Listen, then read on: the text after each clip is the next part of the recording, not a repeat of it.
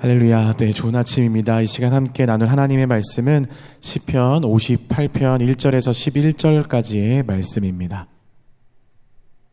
시편 58편 1절에서 11절까지의 말씀을 제가 한 절, 우리 성도님들 한 절 교독하여 읽도록 하겠습니다. 통치자들아, 너희가 정의를 말해야 하거늘 어찌 잠잠하냐? 인자들아, 너희가 올바르게 판결해야 하거늘 어찌 잠잠하냐?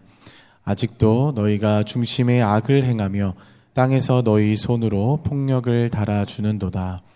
아기는 모태에서부터 멀어졌으며 나면서부터 곁길로 나아가 거짓을 말하는도다. 그들의 독은 뱀의 독 같으며 그들은 귀를 막은 귀머거리 독사 같으니 술사에 홀리는 소리도 듣지 않고 능숙한 술객의 요술도 따르지 아니하는 독사로다. 하나님이여 그들의 입에서 이를 꺾으소서. 여호와여 젊은 사자의 어금니를 꺾어내시며 그들이 급히 흐르는 물같이 사라지게 하시며 겨누는 화살이 꺾임 같게 하시며 소멸하여 가는 달팽이 같게 하시며 완삭되지 못하여 출생한 아이가 햇빛을 보지 못함 같게 하소서. 가시나무 불이 가마를 뜨겁게 하기 전에 생나무든지 불 붙는 나무든지 강한 바람으로 휩쓸려 가게 하소서. 의인이 악인의 보복당함을 보고 기뻐하며 그의 발을 악인의 피에 씻으리로다. 함께 읽습니다. 그때에 사람의 말이 진실로 의인에게 가품이 있고 진실로 땅에서 심판하시는 하나님이 계시다 하리로다. 아멘. 어, 최근 뉴스 기사에서 보시는 바와 같이 요즘 이슈가 되고 있는 것 중에 하나가 바로 아프가니스탄입니다. 어, 탈레반 정권이 들어서면서부터 네, 그들은 굉장히 공포 정치에 떨고 있고 어, 온 세계에 자신들을 향한 그 도움을 구하면서 어, 통곡하기도 하고 또 계속해서 자신들의 삶과 자신들의 어떤 처지를 드러내고 도움을 요청합니다. 이 통치자들의 어떤 불이한 판단과 또 지도자들의 정의를 버린 그 현실이 어떠한 평범한 자들에게 또한 약자들에게는 굉장히 힘들고 어렵고 감당하기가 어려운 상황으로 그 현실로 안겨지고 있음을 우리가 가까운 곳에서 볼 수 있습니다. 어, 북한은 또 어떻습니까? 그곳에 정의라는 것을 찾아보기는 굉장히 어렵습니다. 어, 그들에게 있어서 정의, 그것은 어쩌면 없는 것과 같은 어떤 단어일지도 모르겠습니다. 그리스도인들은 북한에서 여전히 고통당하고 핍박당하고 그들의 불의한 통치자들과 권세자들에 의해서 이 부패와 악행은 계속되어지고 있습니다. 그 결과는 어떻습니까? 나라가 온전하게 세워져 갈 수 없다라는 것을 우리는 눈으로 확인하고 있습니다. 그렇다고 한다면 우리 대한민국도 어, 예외일 수는 없다라는 것입니다. 그렇기 때문에 어, 저와 우리 성도님들께서는 그리스도인으로 이 땅에 살아가는 우리는 어, 이러한 통치자들, 힘과 권세를 가진 자들을 위해서 중보하고 끊임없이 기도해야 하는 줄로 믿습니다. 하나님의 심판을 떠나서 하나님의 선하심이 임하기를 위한 간절한 간구를 하는 것이 바로 의롭다 여겨주신 주님의 그 은혜 앞에 반응하는 우리의 삶의 자세인 줄로 믿습니다. 아, 오늘 함께 읽은 이 시편 58편의 말씀은요. 불의한 통치자들과 또 죄악된 그 일들을 행하고 있는 그것이 죄인지도 모르면서 행하는 것이 아니라 죄인 줄 알면서 행하고 있는 아주 악한 자들의 그들의 삶을 향해 그들의 의롭지 못한 그 판결을 향해서 소리치며 자신의 그 강한 심경을 드러내고 있는 어, 시편의 내용입니다. 타락한 통치자들과 그 재판관들의 죄악된 모습을 하나님께서 바라보시고 가만히 계시지 마시고 그러한 것들을 단번에 심판하시고 해결해 주시기를 그리고 그 속에서 자신을 건져 주시기를 호소하고 있는 내용입니다. 우리 1절과 2절 말씀을 함께 읽도록 하겠습니다. 통치자들아 너희가 정의를 말해야 하거늘 어찌 잠잠하냐 인자들아 너희가 올바르게 판결해야 하거늘 어찌 잠잠하냐 아직도 너희가 중심에 악을 행하며 땅에서 너희 손으로 폭력을 달아주는도다. 어, 시인은 통치자들이 정의를 지금 말하지 않고 올바른 판결을 하지 않는 부분에 대해서 먼저 지적을 합니다. 통치자들이 바른 말을 해야 될 때에 바른 말을 할 수 있도록 그러한 판결을 내릴 수 있도록 세워졌음에도 불구하고 그러한 말들을 하지 않고 있다라는 것이죠. 그들의 모습은요, 알면서도 모른 척 하고 있는, 알면서도 어, 모른 척 하면서 자신들의 그 죄들을 덮은, 덮고 있는 모습, 잠잠히 있는 모습을 우리가 볼 수 있습니다. 그들의 그러한 불의한 모습들은요, 단순히 그 순간만 일시적으로 나타나고 있는 것이 아니라 계속해서 이어지고 있고 달라지지 않고 있다라는 것을 이 시인은 말하고 있습니다. 정확히 어떠한 재판에 의한 것인지는 알 수 없지만 중요한 것은요, 이러한 재판이 단순히 윤리적인 어떤 그 영역에서의 재판이 아니라는 것을 그러한 것을 문제 삼고 있는 것이 아니라는 것을 어, 시인은 말하고 있는 것입니다. 이스라엘에게 있어서 그 법은 무엇에 기초하고 있습니까? 하나님의 말씀입니다. 하나님 자체가 곧 이스라엘 백성에게는 법이었습니다. 그런데 그 공의의 하나님, 그 하나님의 성품에 맞게 그들은 하나님의 마음에 부합한 어떤 재판과 판결과 통치를 이어가고 있지 않다라는 겁니다. 시인은 지금 그것을 문제로 지적하고 있는 것이죠. 그들은 스스로 하나님을 떠나서 하나님의 그 공의의 속성을 무너뜨리고 하나님의 법에서 벗어난 다른 무언가를 법으로 삼고 그것을 법으로 지켜나가고 있고 그것으로 인하여 판결을 내리고 있다라는 것입니다. 2절 말씀에 너희가 중심에 악을 행하여 라고 말씀하는 것에서 통치자들과 이 세상의 재판관들이 자신들이 법으로 삼고 있는 것이 무엇인지를 우리에게 알려주고 있습니다. 무엇입니까? 바로 자신들이 곧 법이 되어 있다라는 것을 알 수 있습니다. 문제는 죄인이라는 존재는 죄인들은 그 어떠한 방법으로도 옳은 길로 의의 길로 걸어갈 수 없다라는 것이 문제인 것이죠. 우리의 마음에 무엇이 자리 잡고 있느냐에 따라서 우리의 삶의 방향은 완전히 달라진다라고 믿습니다.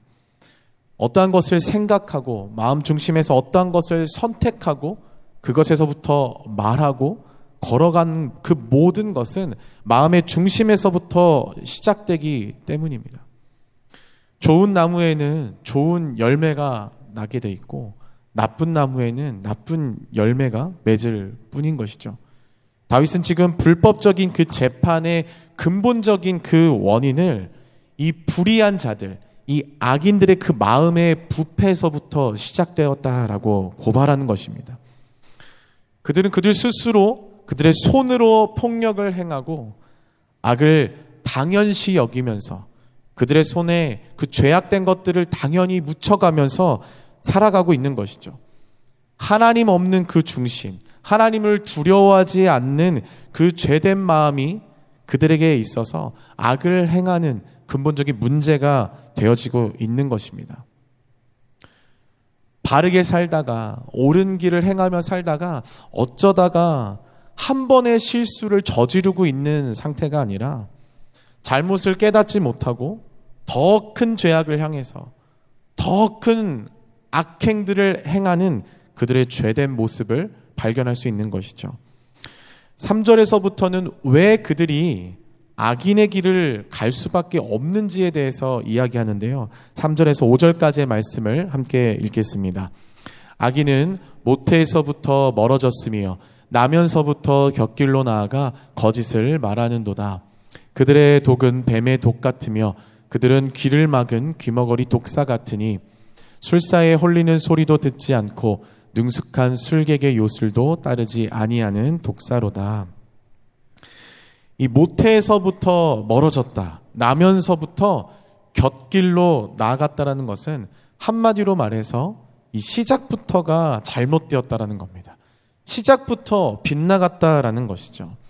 그들의 마음은 스스로 죄된 마음을 쫓아서 하나님께서 싫어하시는 것들을 선택하고 그것을 자신들의 마음에 두고 행하고 있다라는 것입니다. 시인은 그들이 언제든지 다른 누군가에게 해를 끼칠 수 있는 정말 사망에 이르게까지 할 수 있는 그 독을 지녔고 귀머거리 독사와 같이 그들의 어떤 조언과 어떤 의로운 말들도 들으려 하지 않는다라고 이야기합니다. 제어가 되지 않는 불가능한 상태, 그러한 존재라는 것을 말하는 것이죠. 무엇이 그들에게 없기 때문입니까? 그들이 왜 들을 수 없고 그들이 왜 곁길로 벗어났습니까? 그들의 삶에, 그들의 중심에 하나님이 없기 때문입니다. 하나님과 함께 걸어가는 하나님이 내어주시는 그러한 옳은 길, 그 의의 길을 따르려 하지 않고 곁길로 나아가서 진리로부터 멀어지는 그 거짓된 삶을 살기 때문입니다. 그들은 결과가 어떻습니까? 그들의 입에서는요, 거짓이 말하기 시작합니다. 하나님의 말씀에 귀 기울이지 않고 들으려 하지 않고 더 나아가서 하나님의 진리의 그 말씀을 싫어하는 그들에게서는요, 거짓이 말하기 시작하는 것입니다. 거짓이라는 것은 진리 되시는 하나님과 정반대되는 모습입니다. 마귀는 이 거짓을 사용해서요, 우리에게 진리가 무엇인지 모르도록 그것을 분별하지 못하도록 만듭니다. 거짓을 아주 그럴싸하게 포장해서요, 나에게 없어서는 안 될 어떠한 하나의 필수적인 도구처럼 사용되어지도록 만드는 것이죠. 뱀에게 그 독이 얼마나 많은 위험을 가져오고 얼마나 큰 해를 끼칠 수 있는지에 대해서는 눈을 가리우고요. 독이 없어서는 안 될 것처럼 그것이 꼭 나를 지혜롭게 하고 나를 지켜주는 것인 것처럼 사용하게 만드는 것. 이것이 바로 우리가 거짓을 선택하고 진리를 벗어나서 거짓으로 행하도록 하는 이 마귀의 전략인 것입니다. 그들은 거짓에 눈이 멀어서요. 하나님의 말씀을 들으려 하지 않습니다. 그들에게는 이미 그 거짓이라는 것조차 진리가 되어져 버렸기 때문이죠. 그렇게 거짓을 말하는 자들에게 의로운 통치와 의로운 재판, 하나님이 원하시는 그 공의가 실현될 가능성은 없는 것입니다. 이처럼 거짓이라는 것은 우리에게 있어서 정말 독과 같이 위험한 것인 줄로 믿습니다. 인류가 타락해서 하나님으로부터 단절된 사건, 아담과 하와가 미혹당하고 그 거짓으로 인하여서 죄에 빠지게 되고 온 인류가 타락하게 된 그 첫 사건이 바로 이 거짓에부터 시작되었다라는 것입니다. 이러한 악인들은요, 그들의 귀는 하나님의 말씀을 들으려 하지 않는 것이 특징입니다. 하나님의 말씀을 듣지 않기 위해서요, 그들은 계속해서 거짓을 말하고 자신의 귀를 막습니다. 사랑하는 성도 여러분, 오늘 우리가 이 새벽에 나와서요, 하나님의 말씀에 귀 기울이고 그 진리의 말씀이라고 믿고 살아가는 그 하나님의 말씀을 오늘 이 새벽에도 저희들이 붙잡고 나아가는 이유는 무엇입니까? 바로 우리의 중심에 거짓이 자리 잡지 못하도록 하나님의 진리의 말씀을 우리 귀에 들리게 하고 우리의 마음에 새기는 것인 줄로 믿습니다. 우리의 마음에 하나님의 법을 중심에 두고 거짓을 분별하고 하나님의 그 진리의 법을 따라서 이 세상 가운데 살아가기 위함인 줄로 믿습니다.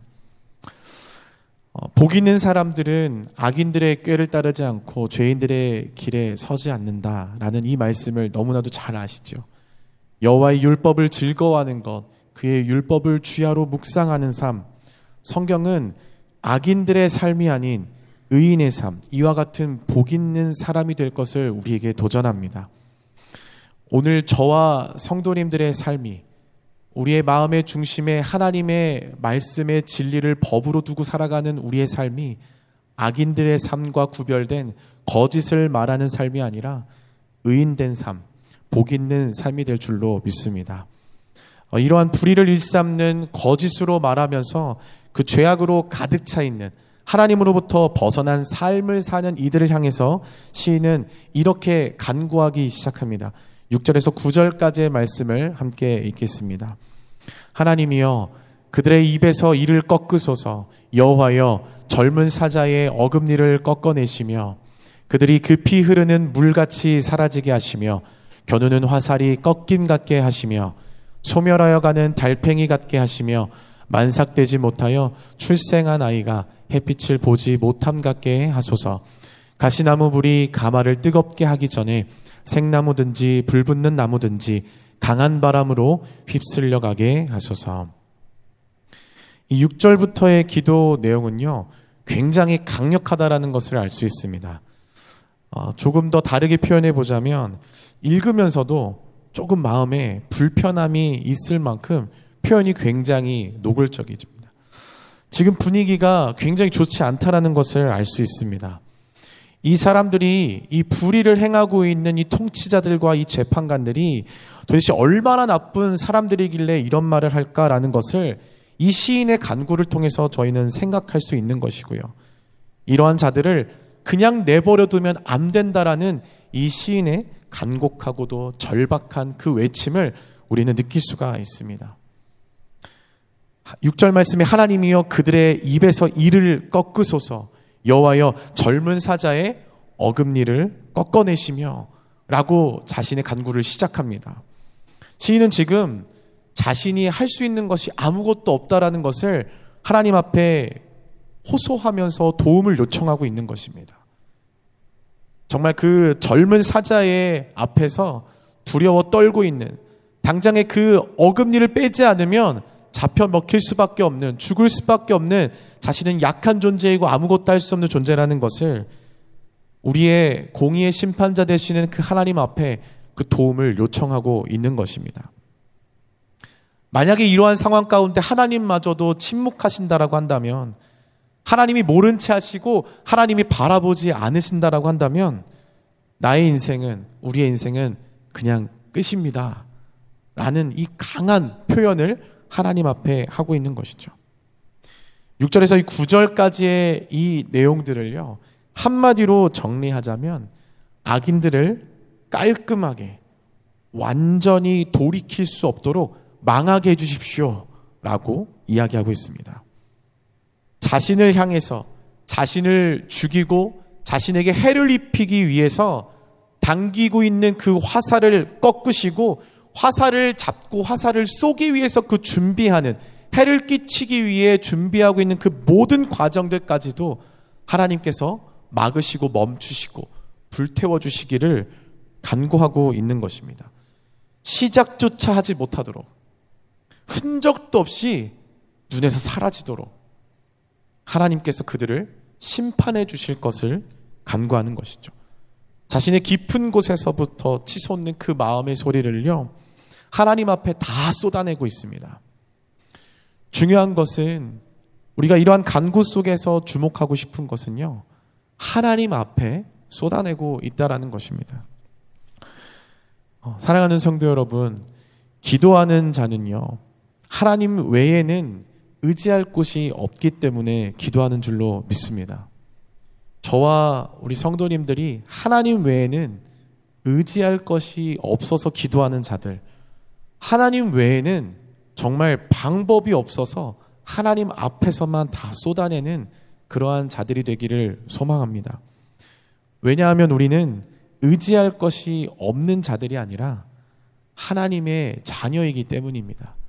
우리가 의지하는 그분이 공의의 하나님이시고 우리가 의지할 유일한 그 하나님이 우리의 심판자가 되시기 때문입니다. 우리가 믿는 하나님은요, 우리의 그 모든 상황들을 다 지켜보고 계십니다.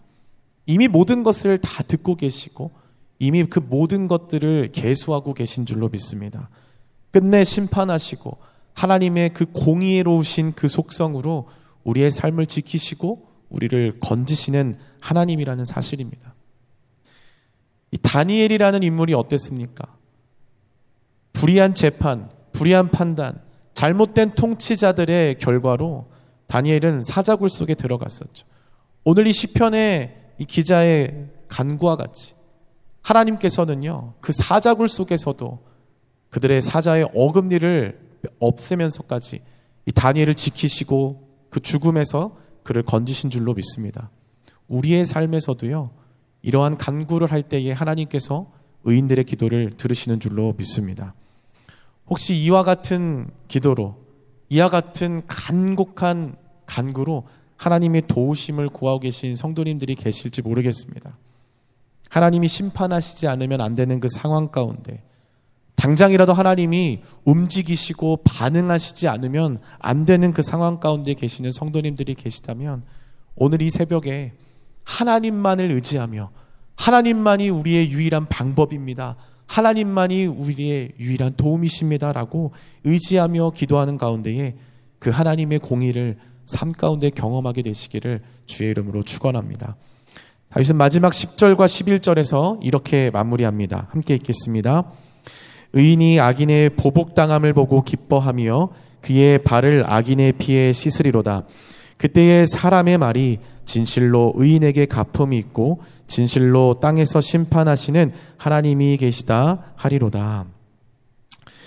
의인이라는 것은 무엇입니까? 성경에서 의인이라는 것은요, 본질적으로 착하고 뭐 의롭고 이러한 뜻을 넘어서서요, 하나님의 은혜로 용서받은 죄인을 가리킵니다. 지금 이 내용은 다시 말하자면 죄인이 죄인의 보복당함을 보고 기뻐한다라는 것입니다. 그런데 한 죄인은 용서받은 죄인이고요. 한 죄인은 용서받지 못한 죄인입니다. 무엇이 진정한 심판이겠습니까? 용서받지 못한 죄인의 삶 자체는요, 그 자체가 바로 심판입니다. 그의 결과는 사망이고 그의 삶에서 의의 열매는 맺을 수 없고 그의 삶 가운데 악인들의 삶 가운데 맺을 것은 멸망뿐입니다. 이미 악인들은 심판을 받은 것입니다. 사랑하는 성도 여러분, 예수 그리스도로 인해서 그 십자가의 은혜로 우리는 용서받은 죄인, 의인들인 줄로 믿습니다. 그리고 그러한 우리를 하나님께서 의인이라고 불러주시면서 우리 가운데 죄 씻음을 허락해 주셨습니다.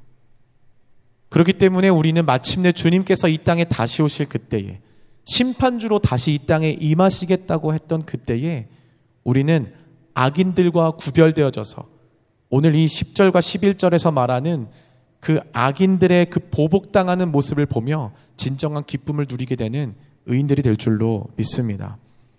악인들로 인해 마음이 어렵고 그 아픔을 겪고 계신 성도님들이 계십니까? 오늘 이 시간 20편 58편의 시인과 같이 하나님 앞에 도우심을 구하는 기도를 오늘 이 시간 우리가 하나님 앞에 드리기를 소망합니다. 악한 이들에게 악한 통치자들에게 그 필요한 심판을 이루시는 분은 오직 하나님 한 분이십니다. 그분을 의지하며 우리의 삶에 그분의 말씀, 그분의 진리를 우리의 마음의 중심에 두고 살아갈 때 하나님께서 의인의 삶을 향하여서 하나님의 공의의 심판을 나타내시고 보이실 줄로 믿습니다. 반대하십시오. 세상을 이기신 심판자이신 그 하나님께서 우리와 함께 하십니다. 함께 기도하겠습니다. 사랑하는 주님 참으로 감사를 드립니다. 오늘 이 시간 우리의 약함과 우리의 연약함과 우리의 아무것도 할 수 없는 그 모습과 상황 가운데 하나님 그러한 우리의 인생 가운데 우리의 연약함 가운데 오직 우리의 도움이 되시고 오직 우리의 소망이 되시며 오직 우리의 심판자 되시는 주님만을 의지하며 나아갑니다. 하나님 오늘 이 시간도 우리가 주의 말씀을 기억하며 주 앞에 간구하며 나아갈 때 우리의 호소 가운데 우리의 간구 가운데 주님 주님의 그 의로운 길로 우리를 인도하여 주시고 우리를 건지시고 우리와 함께하여 주시옵소서. 그렇게 행하실 주님을 기대하며 예수 그리스도의 이름으로 기도드렸습니다.